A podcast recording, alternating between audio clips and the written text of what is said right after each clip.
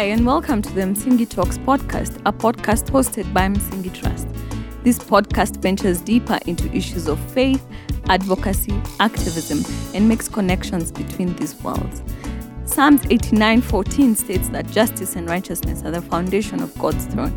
And here we unpack how the church, as the body of Christ and institution, can faithfully embody justice and righteousness in both word and deed. Karibuni and let's do justice.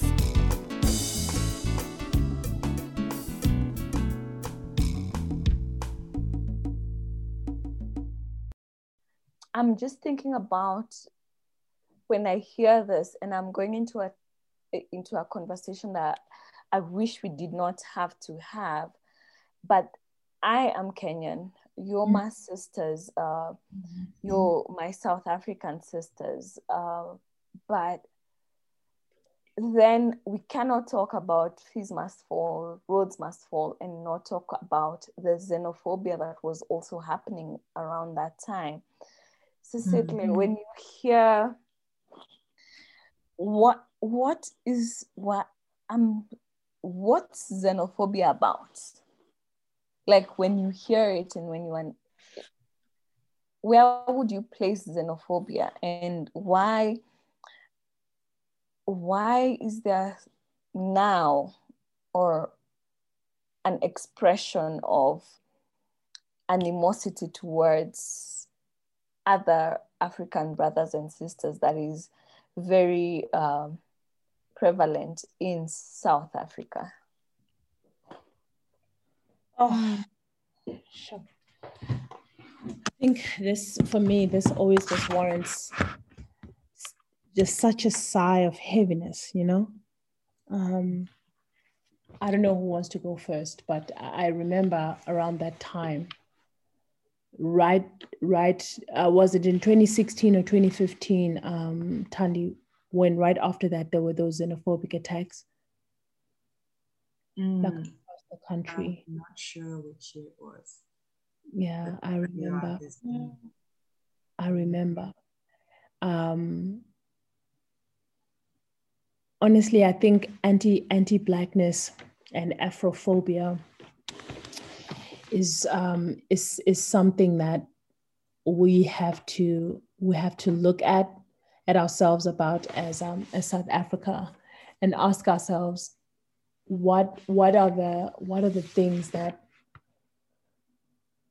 we are not doing or we are doing that that that give us that propensity to act along the lines of um, of ingesting that that anti-blackness um, and rather taking taking our frustration about our econ- economics out on our sisters and brothers rather than um, conglomerating our effort in our organization to changing and shifting the systems.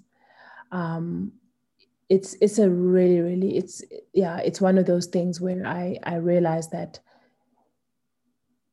as um as as probably as we are as we're seeing the work that we have to do. I don't know maybe guys you can you can you can come in and and um, correct me or or help me see a different picture. But i feel that like the work that has to be done in terms of um, of unmasking what white supremacy has done in terms of ordering the world in those who are in and who are out. And I think it's also a human, a, a, just a human uh, propensity, a human proclivity actually to do that. Um, but what happened in particular with this colonized and racialized world is that it's gotten us fighting each other for a small piece of the pie. And um, mm-hmm. there's a lot that has to happen with with um, like for instance for me to know that the south african experience doesn't also represent the whole of the african experience and I, one of the ways that I've, I've, I've asked God to, to challenge me personally when Anduta is to know how to how to back down um, from from even assuming that I'm a better African because I know that there is that there is that about South Africa in particular. I think because of uh, of of some kind of uh, I don't know what it is, but that that that makes that makes us consider ourselves the better African. And, um, and we, we need to speak to that, and in particular, speak to that, um, or rather, or rather, allow ourselves to to have conversations where we decenter and we allow ourselves to to see ourselves as part of this beautiful uh, uh, continent. I don't know if you've ever listened to uh, Tandy. I don't know if you've ever heard uh, South Africans when they say, "Yeah, I'm going up to Africa." Mm-hmm. Jonga, okanye, okanye, they'll say, "Oh, this this so and so is is from Africa," or you know, or, or, or whatever, and it's like, but like, where are we, Gandhi? Like, where, like, mm-hmm. legitimately, where are we? Um, so there's mm-hmm. definitely that distancing also there is that distancing and i think for me i'm finding healing from from that um, from from that um, desire to over assert and over assume um, that I'm not from this continent by no by it's, it's in the language it's in the language and also allowing myself to be taught and led um, intentionally when people are expecting me to teach and lead. And honestly, I feel like um, I'm really, really blessed because the people that are in my life, I, even if I wanted to be presumptuous, they wouldn't actually even allow me to be presumptuous to think that I'm the better African because also like they, it's it's just it's just heavy hitters are all around me, and I'm just so thankful. But um, but yeah, I think it's it's for me the unspoken, the things that we don't really want to speak about in terms of Afrophobia amongst ourselves as South. Africans. Those are the things that we need to gun for. I don't know. What what do you think? What do you think, uh, Tandi? I want to hear from Cecilia. What do you yeah. think? Yeah, like honestly, this thing has always perplexed me. To be honest, um, I think because I um, I lived out of out of the country for a while, um, and so for me, it I always just um, turn it back to my experience on, on on what that would have been like for me if if I was um, like my life, literally a life or death um, issue. My life was at stake simply because of where I was from, um, and I think it, it it made even less sense when you when you realize that um, this is these are people who are from the same continent. So it's not like um, mm-hmm. yeah. You know, we we all foreigners, you know, from Italy or whatever, are are, yeah. are the problem. It's it's um, uh, people from our own continent. Sorry if there's a background noise.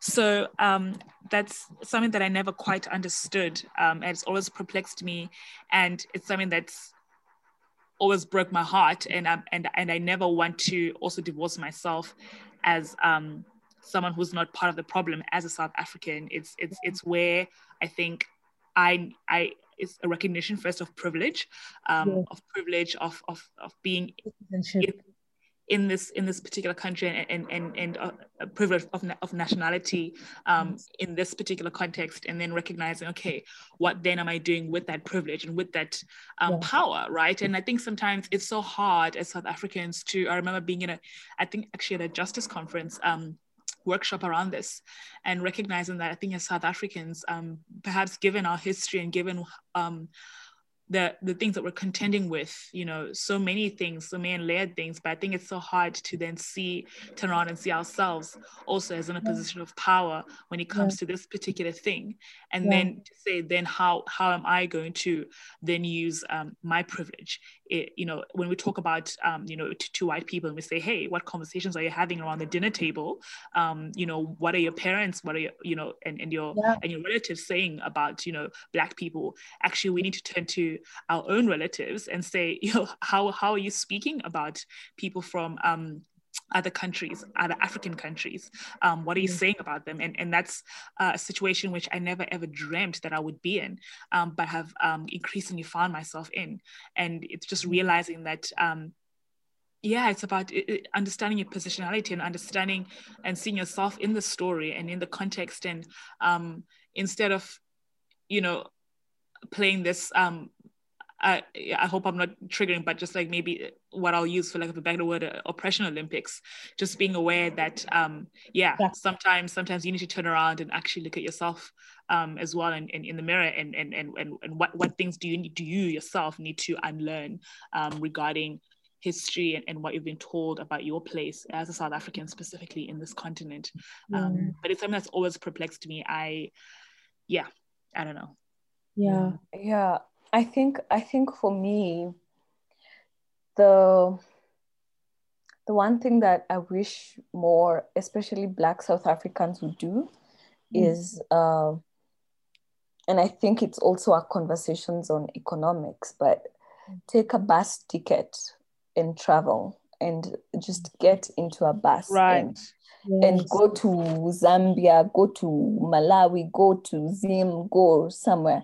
Because I think many people have uh, believed the, the uh, many South Africans, um, and I'm generalizing when I say black, many black South Africans, but actually that's the reality is they've believed yeah, the the National Geographic definition of Africa while mm. in South Africa, you know, the and so your experience of of mm. Africa is is also from from a perspective that is yeah. is tainted by by conservationists and uh, colonialists and also now when you see a group of people coming to South Africa to do for work, you also forget that there are South Africans in Kenya looking for work, you know.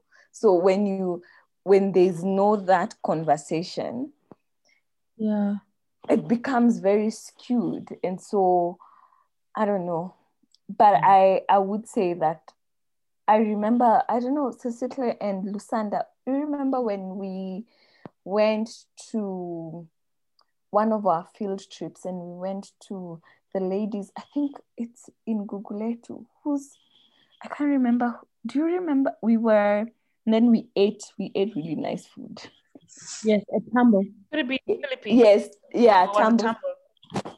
Yes, Tambo village. And I remember uh, the mom, uh, we were talking with the the moms there and they were really curious they wanted to travel and it was it was having the conversation that because Tambo village is just uh, is just is on the on the airplane route and they mm. keep seeing planes planes planes and they were saying I wish I can be able to get into one of these things and just see Africa.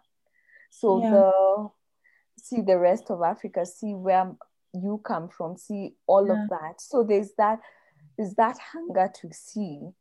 And yeah. I wish we would make it a reality, you know. Absolutely. Absolutely. um, and I think going back to what Cecilia was saying, I think the problem is that like if we if we're not willing to do that work within ourselves as South Africans of um, of the same way that we want to dismantle um, someone else othering me based on the color of my skin. And uh, that that same work of expecting white people to have a conversation with one another and also um, understand their their their relationship to privilege.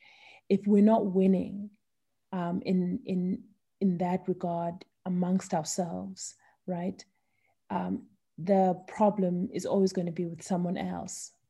And um, and I and I think one of the reasons I'm so thankful for for faith formation that makes me see um, how shalom is intended to work and invite us into that liberation work that Ubawa wants to do is that it helps me to also see the demon within myself, right? So that um, the world is not being divided. Like Ellen Story always says, um, we think we tend to think that righteousness is, is God dividing the line, like dividing people these people are righteous, these people are unrighteous, but the, light, the dividing line has to be within ourselves and be able to see the potential to be oppressor and to be an other based exactly on what Usesika says, which is like it's it's citizenship, right? How what where where am I opening the doors and um, and how am I um, making room for someone else who wouldn't be seen there because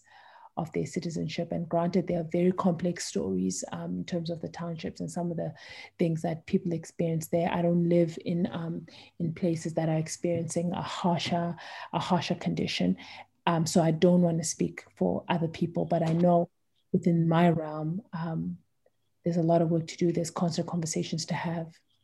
Mm. Yeah, I mean, I think that there's honestly so much here.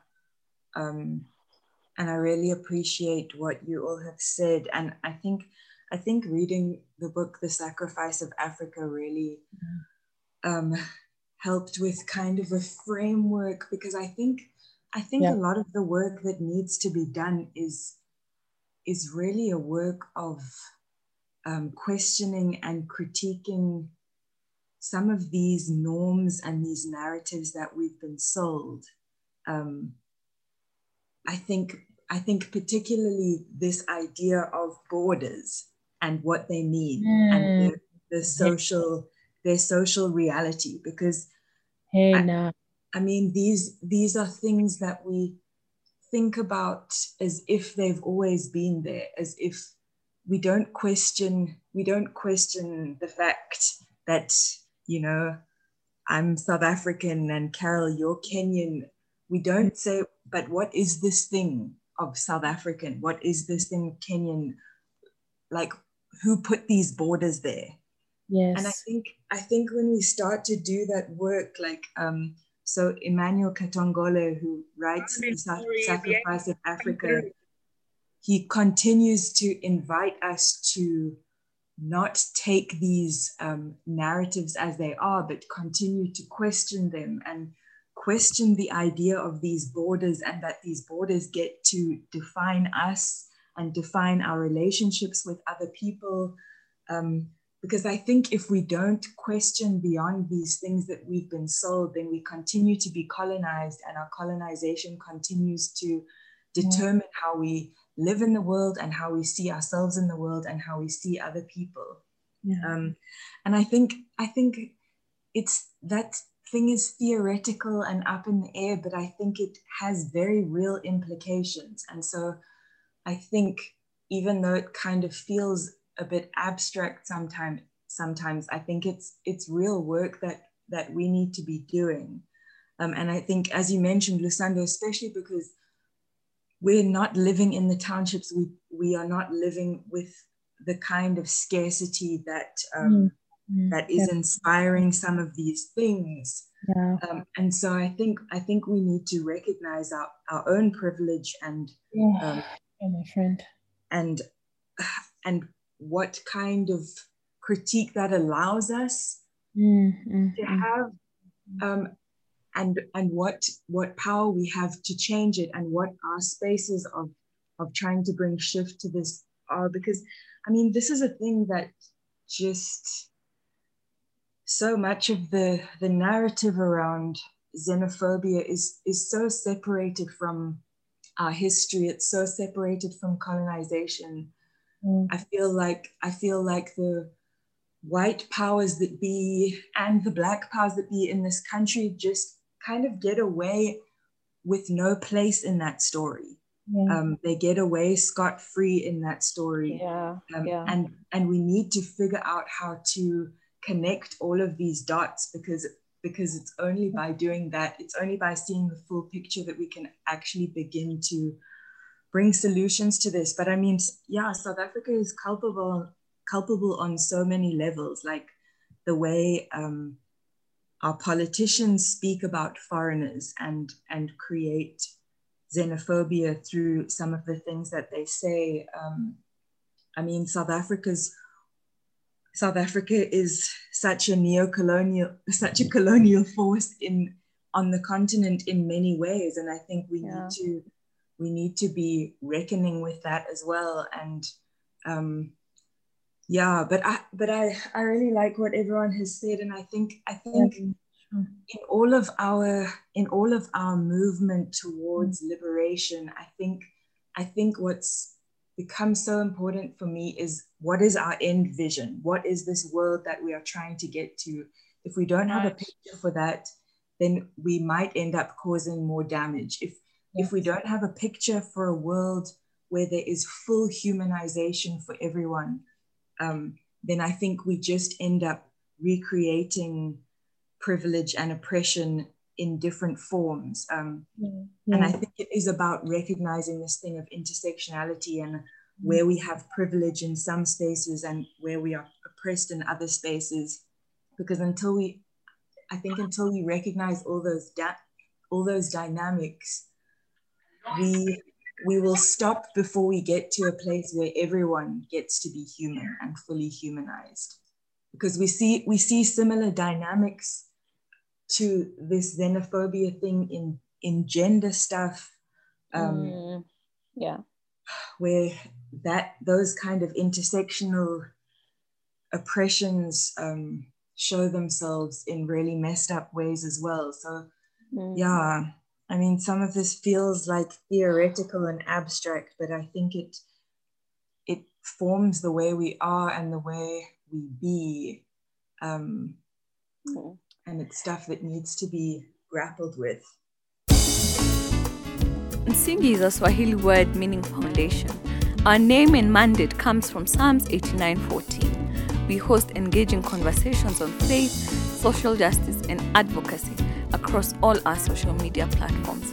We also offer training and consultancy services to help you navigate the world of social justice and faith. To engage with us, visit our website www.msingitrust.org, follow us on all our social media handles at Msingitrust, or email us on info at msingitrust.org.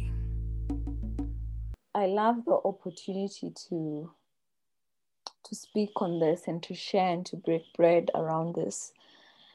And this, you've actually, uh, Tandy, really given us a nice entryway into the next discussion question because you you spoke about gender and we can't be friends uh, girls talk uh, in a, uh, in this space talking and we've had these conversations uh, in terms of partner partnerships, marriages, gender dynamics in the home. And uh, we we keep asking, man, how do we find like the process of I don't know how to frame this question. It's very difficult to frame it. But if you hmm. guys have words to frame it, please help me. Love in the time of the Rona. love in the time of the Rona, love in the time of struggle, love in time of patriarchy, love in time of finding finding love when you work. yeah, yeah, yeah, yeah, yeah, yeah. Jonga. Yeah. For that yeah. conversation, that, that one can miss me. Like Lusanda said, I'm too busy here doing social analysis. I, I can't even talk to boys. yeah. Woo! Like how do how do we how do we um I was about to say curate. Like, are you seeing the problems, guys? this is so cute. Oh my god. Kunzima, I can't can't really um Kunzima for real. sympathize because she's married. I can't sympathize. The other thing that I'm I'm from I feel like I the way that everything the conversation now, where the conversation is at now about dating. I mean, you remember the last time we had our Nolwazi dinner here at home. I I was literally like just quiet and just watching. I was, and I felt so old. Tandy, I don't know if you remember. I remember like, that conversation. I just remember feeling like, wow, I don't know this world. And and I realized that like it also takes learning for me to see the because also I don't know I'm so removed also from the challenge and also from people's emotional maturity and in particular I'm talking about guys right so um so so so, so something we had assessed uh, actually it was Mahlatsi right and and maybe Carol hopefully he spoke to you about some of these things um because he keeps saying that uh I think what's beautiful is that we're in a time where we are realizing that it's unsustainable for people to oppress other people, right? So we're talking about Yay. it. Yay. No, stop it. It's, it doesn't make sense, right? Mm, I suppose. It does, man. yeah, particularly in Africa, right? Mm. The more that we we educating and um, and uh, become I don't want to say becoming more liberal as a derogatory term, but let's let me say we've become um, I'll say we have learned white feminism. Mm. Yeah.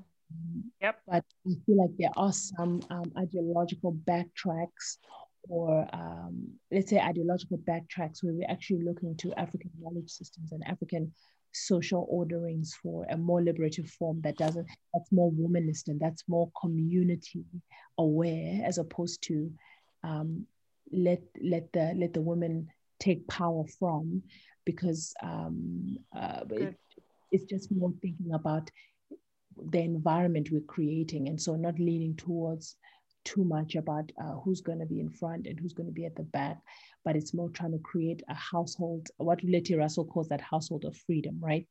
And i think we're having beautiful conversations right now.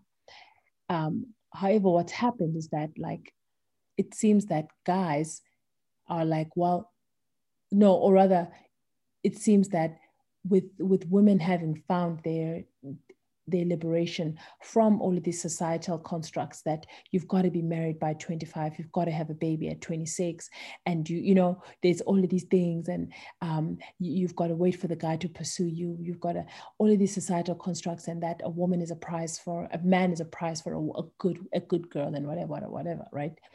Um, and and a lot of them are good because they're also dismantling this idea of presumed ownership that women ha- men have over women and this indenture that uh, the indentured existence that women have towards men. And um, and I think a lot of the stuff Mahlatsi would tell you that I believed a whole lot of that stuff right? When we got married and a lot of our learning we did it together mm. right? And um, and he also came from a family which was interesting where um, his dad uh, knew that as a responsible adult, he's got to take care of his space. Cleaning wasn't a woman's thing. It was like if you live here, you clean here, right? But then because of the of the rest of the context, uh, people people expect men to be here. He would play to that, but in his own home, he would, you know, so there was always a negotiation with the external expectations versus what happens inside. So he would have been a little bit further down the line than the guy that I expected I was meant to marry and that I was preparing for. I was preparing for who date must come home, plate has got to be hot. And I mean, mm. all of these things, I've got to clean the house, I've got to be this domestic goddess and also make yeah. at the same time. Let me tell you guys. I was exhausted at month at month number three. I was like, no, I'm good, babes. You can come cook. I'm great. right. So so then he's saying now with women having thrown off those societal things, guys have also found their liberty and they're like, I'm throwing them off too. But they've kind of lived with a little bit more of sexual privilege in terms of how they behave. Right. Guys have always had that, that like they can play around and no one is going to judge them, but girls must stay pure, right? But now what's happened is that guys have also uh, he it says it seems that guys now no longer want that pressure of in order to be a responsible man if i'm a responsible man i'm going to find a woman and i'm going to commit to her. And so there's that throwing off as well. And so we've got to we've got to recognize that there's that tension and how do we navigate it? Mm. oh, man i i think i keep I keep joking to to you, Lusanda and Mahlatsi. I was like, you guys, you just need to set me up double, uh, for a blind date, and then whoever it is you choose for me, I will go with that hmm. person. but it's and I, and I, wish I could take extra wives, but oh. I'm a very caring person, but it's going to be complicated on these streets. It, will be hard. Eh? Where did you take the one? What are you talking about? Yeah, no, I mean another one.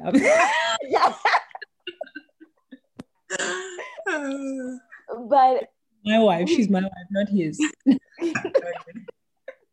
oh, oh, man. Tandy, Tandy, you have you you you were saying that you have a theory. You're working on a theory. Can I hear about your theory? I mean, I wouldn't necessarily yeah. say a theory, but I've been thinking about this a lot lately because of certain circumstances which I won't go into. but um, I, I feel like, yo, men,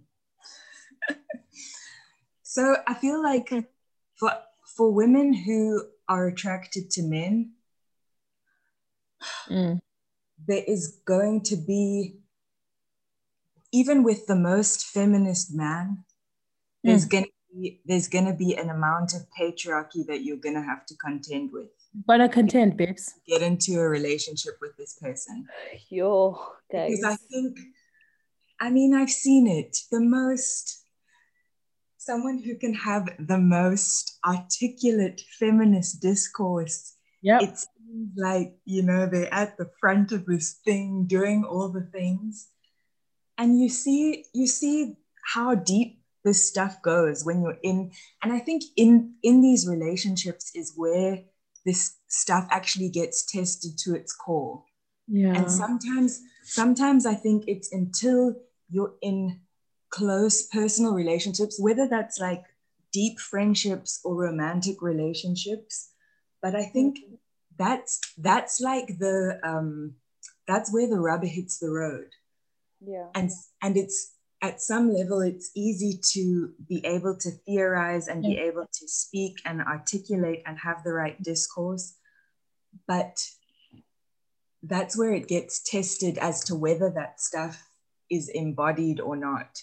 Um, and i think you know i think that there's so many things like like the, the idea that um, women are the nurturers right we get Yeah. socialized into that thing from day one um, we're given dolls while while um, Even trucks. boys are given guns or trucks or whatever.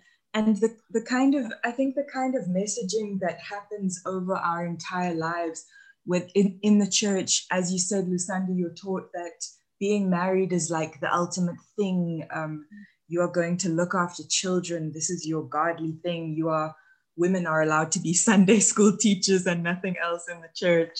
All of these things are saying certain things. And so I think, I think um, for us, this this thing of like nurturing is so so deeply within us, and I I don't think that's that's a bad thing in itself because I think I think being able to love people really well and care for people really well is such a beautiful thing. But I think because men are not given the same socialization, there's like in so many relationships, there's like an imbalance in that, and and um, so yeah, if any men are listening to this, let me just say this. Come on, girl. She went. Please, in any in friendships that you're in, please ask for feedback. You might think that you have shaken all of your patriarchy, Hmm. but probably the people, the women who are in very close proximity to you and in close relationships to you will be able to see the things that you are not seeing because of blind spots. So Yeah. please ask for Mm. feedback if you're serious about actually trying to shake this thing because it's in all of us much deeper than we know and are able to, I think, consciously articulate. Um, and and some of these spaces is where it can come out and where we can actually shed it in in much more powerful ways than we can outside of relationship. I think I think relationships are a real gift because they they force a mirror um, up in front of us in in many different ways. And and whether this is friendships or romantic relationships i think they're such a gift because of that. We see things that we wouldn't have seen in any other space Yeah. um, yeah so i think yo it's a tricky thing Wait, Thandi, you're, you're, man, it's like what part of page do I really have to contend with a part of patriarchy? I'm like, You you know what? I think I think really I, I I would lean into what Utandi is saying because also, guys, if you think about the long, um, even socioeconomically, there's long history of um, how much a guy earns versus a woman, right? That has nothing to do with your marriage for now, right? Until um, it's it's uh, i mean if i think of something that's been a practicality for a lot of people it's that um, it's okay right um, i'm tired and i just don't feel like working um, my the husband gets more money anyway, right? Remember, what happens is that if you're a woman and you're working, and uh, you get a child, you are likely going to get a pay cut because you are going to go on maternity leave. Mm. Um, because you're going to be seen as a liability to the family. But when the man works and he's married, right, and he gets a child, there's an assumption that his um, and obviously I'm, I'm talking about your more privileged and affluent working um, vibes. And he gets a child. There's a there's an assumption that he has to take care of more people. And so he gets more money. And then you you get this pattern that seems really really noble that gets normalized over time where woman takes care of home as oikos mm. and gets to go and conquer the public of mm. polis right yeah. and he goes out there to the outside world and the woman stays in the inside world and this strange the same thing gets upheld right? And these noble things that exist in societies are the things that we get socialized in, right? Mm-hmm. And they become a practicality that we have to live by. And those are the things that are hard to articulate in a conversation with someone that you're dating because you feel like no you're going to talk about it later and you won't see until you're in it. Um, my prayer is that any guy and girl listening to this like thandi said that you just get feedback and and get a sense of what it is that you really believe because a lot of these patriarchal things they sit in the most noble sense because here's the thing um, Satan doesn't sometimes he likes to overplay his card, but the system doesn't always over like like to overplay its card, right? Um, and so these things like to be invisible because they need to continue.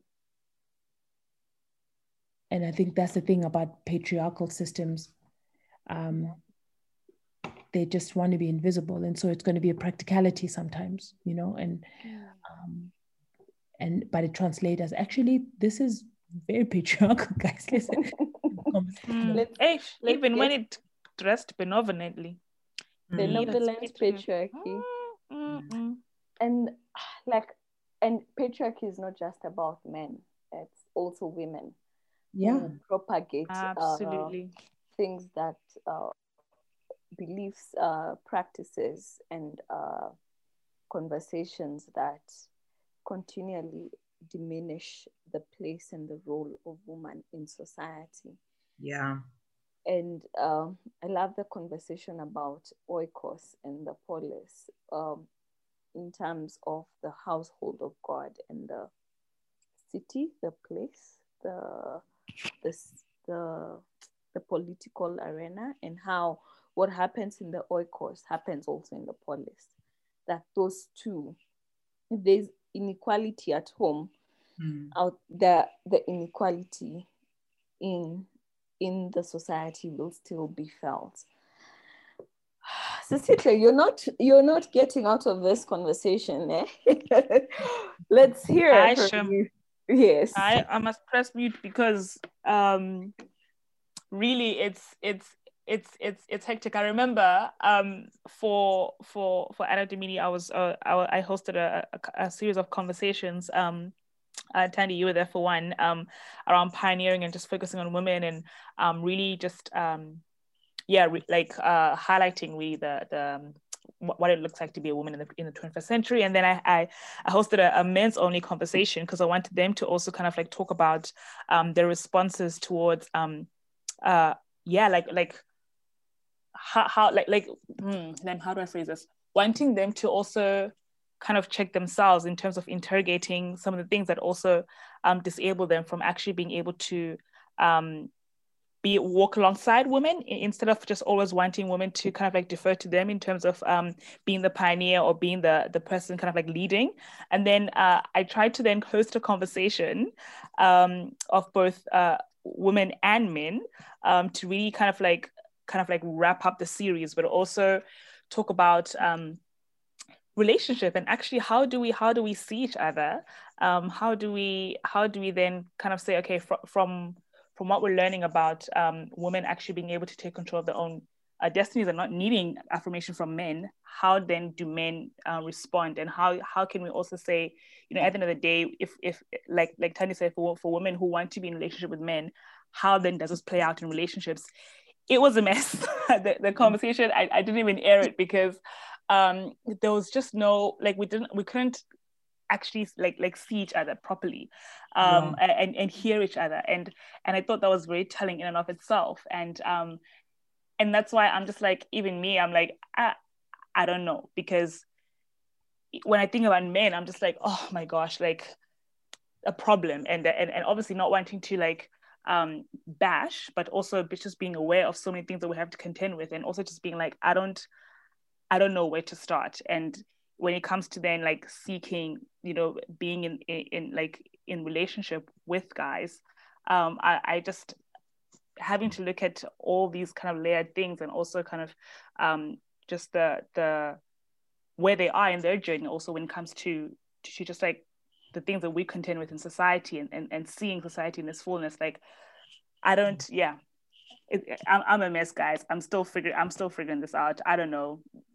I honestly mm. don't know where to start.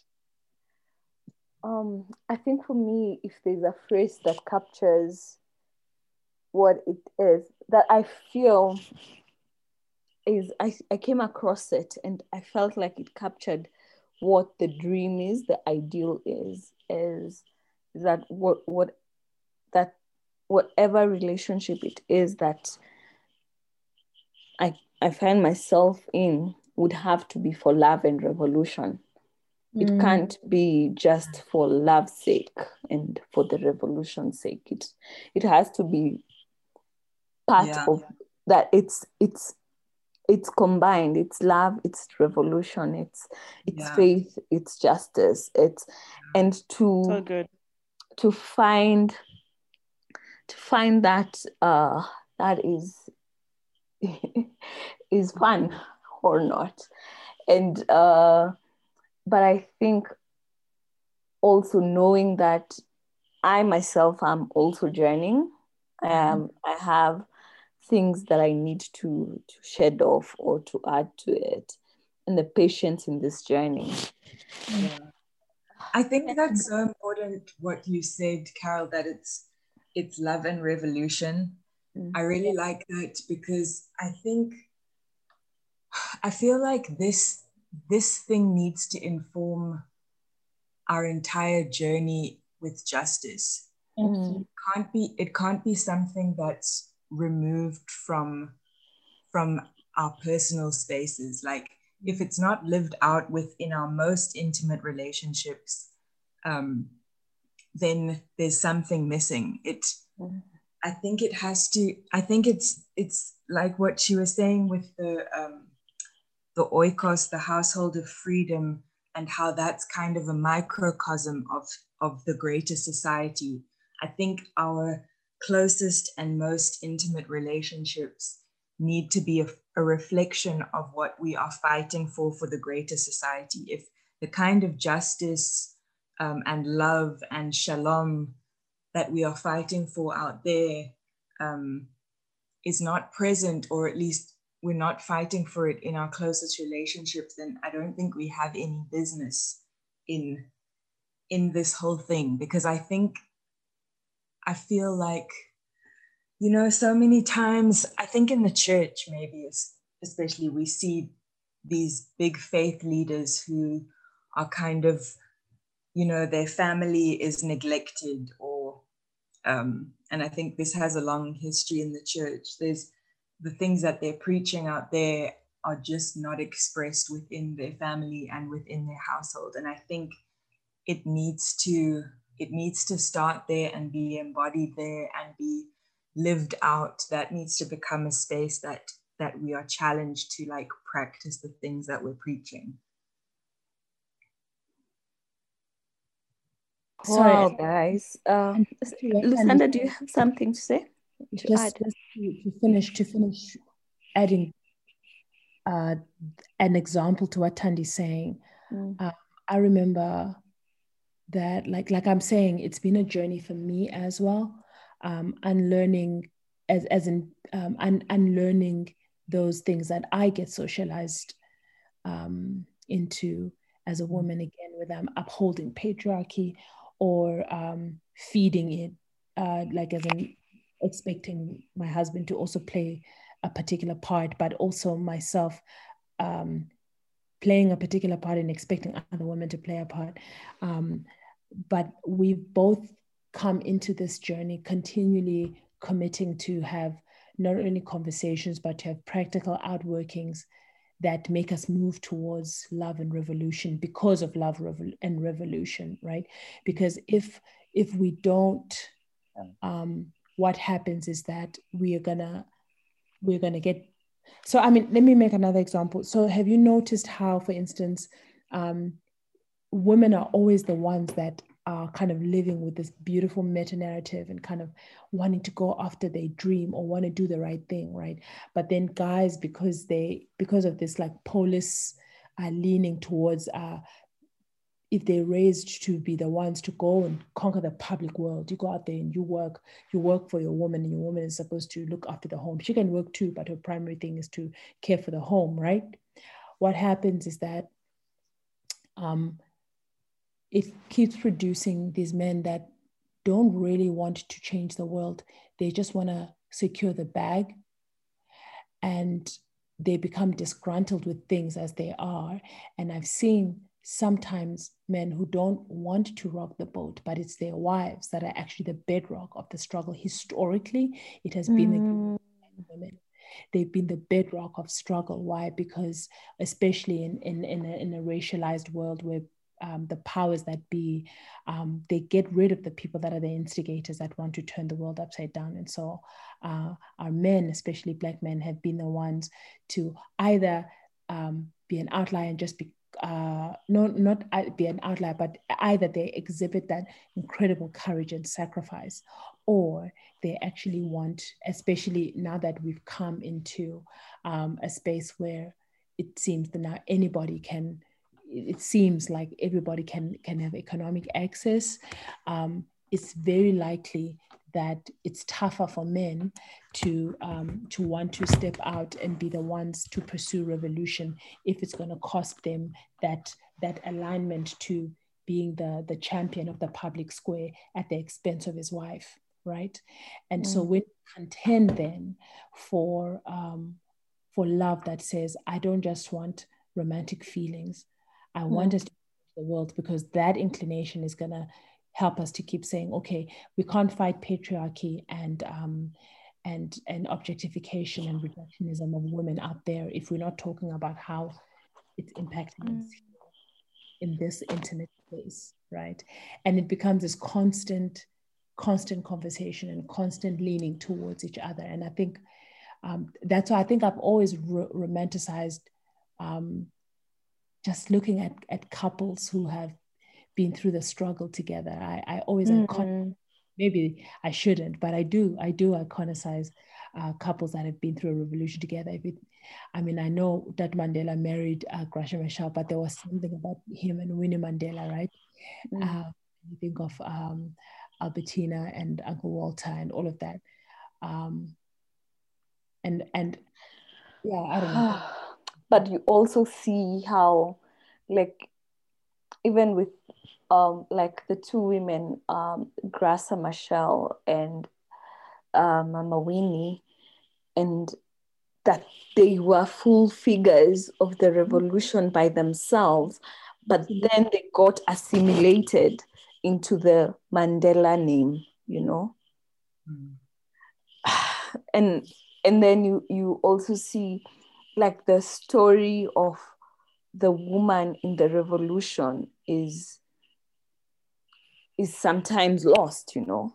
And uh, it has to and when it doesn't and when we look even at the winnie mandela story and uh, and how because if if from the book from the movie winnie as i remember reading uh, watching it is that she was too revolutionary yeah. for the transition that was going to happen because she, uh, sorry i could we, i could i lost you there.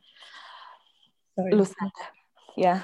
So but because when you said Lusanda, this comes to the point where I feel when you said that you know the actual state of the of the household, you know the actual state of it, and you're like, no, we are not taking crumbs. Yeah. You know, we are not taking crumbs. And so mm. these crumbs that you're ready to take, please shove them. Let's fight for true freedom. And that's yeah. also the truth in Kenya because the women who who were generals during the during the freedom uh, the, the freedom fighting the Mau the they were they were labeled Mau Mau by the colonizers, but in the name they gave themselves was the, the Kenya Land and Freedom Army.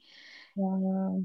The the women became we forgot about them and it's only now that we are trying to bring back to memory the women of the struggle the women of, of that fought, fought for freedom ah, yeah Sure. Wow. So I know I don't know if anybody has anything to go. We've gone for like two hours, guys. But uh I have to make a part one and a part two. I'm like, this is so yeah. much.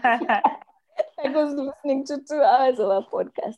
But um closing remarks, something that's come up for you and then please share where people can follow you on, on Facebook, on Insta, any projects you're working on, mm-hmm. and all that good things. We can start with Thandi. Sure. Um, this is always the hard part of things. Last word, like, wow, to say something profound. Please do, Thandi, please, please profound.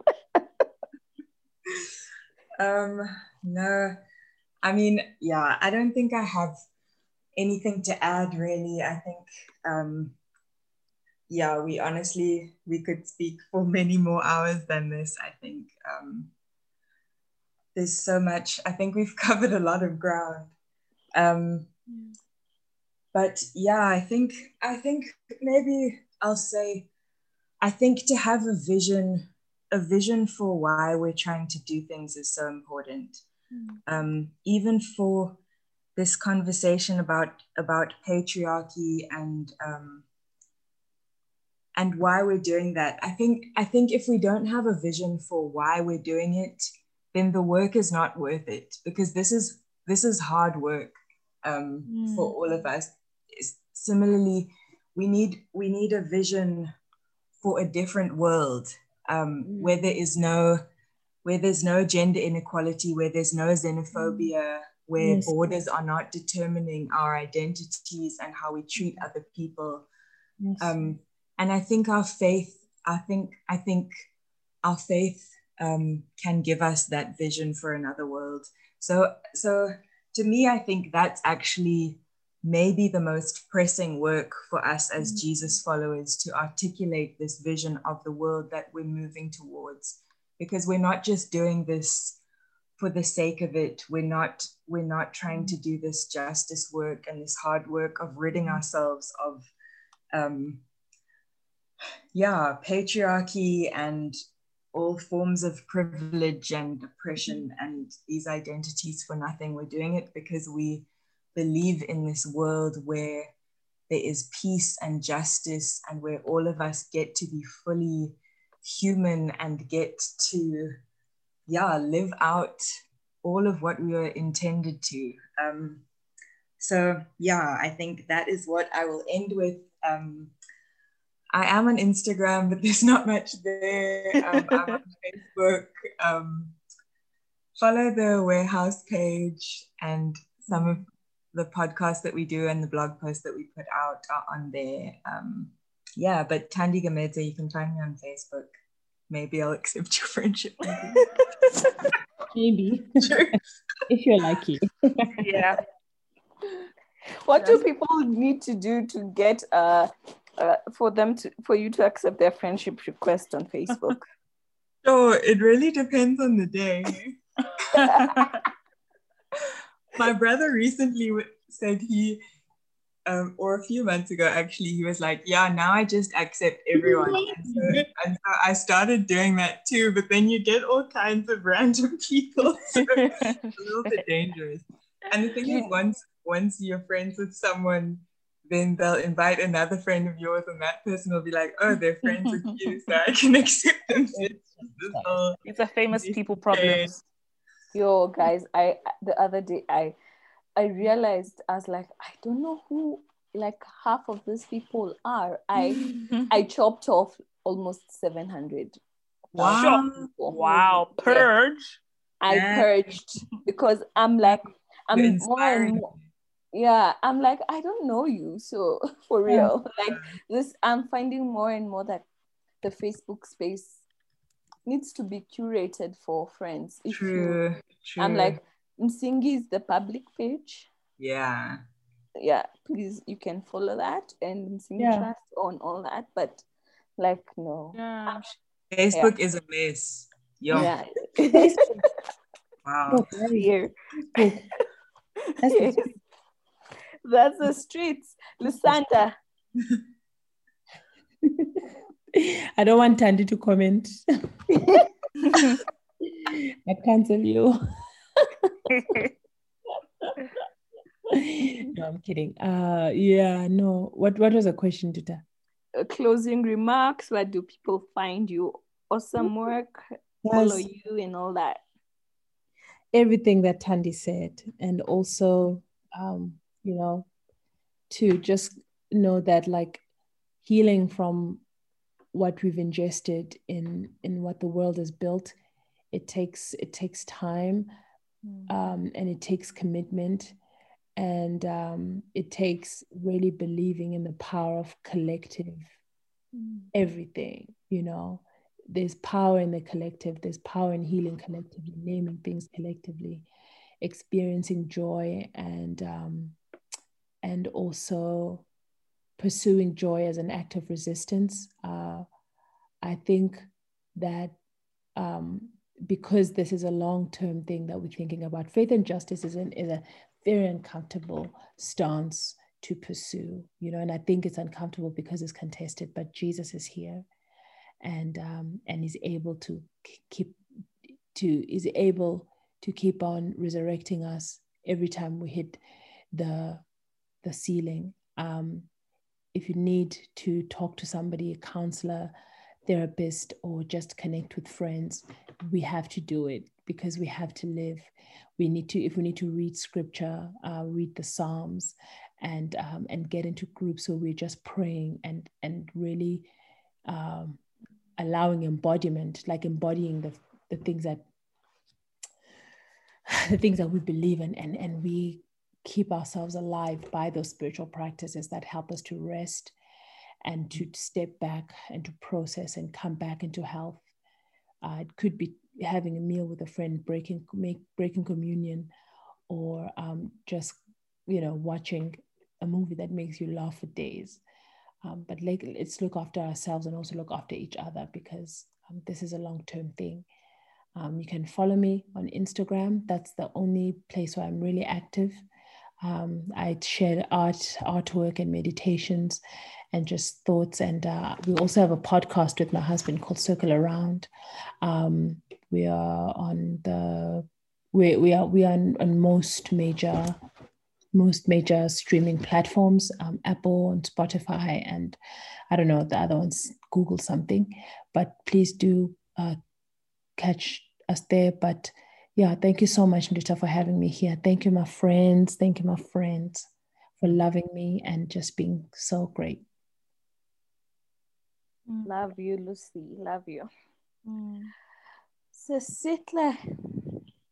Oh, yeah, no, I'll definitely be listening to this podcast also just to be able to hear and be discipled by you ladies. Um, but I think, yeah, what came to mind when you asked that when you asked that question of you know um, last words was um, what Thandi actually said about um, the founding stories and in, interrogating founding stories. I mean, mm-hmm. in all the things that we we discussed and talked about, you know, from patriarchy, um, capitalism, whiteness, Afrophobia. Um, as you said, Thandi, they may seem so theoretical and abstract, these things, but they play themselves out in, in, in very real ways.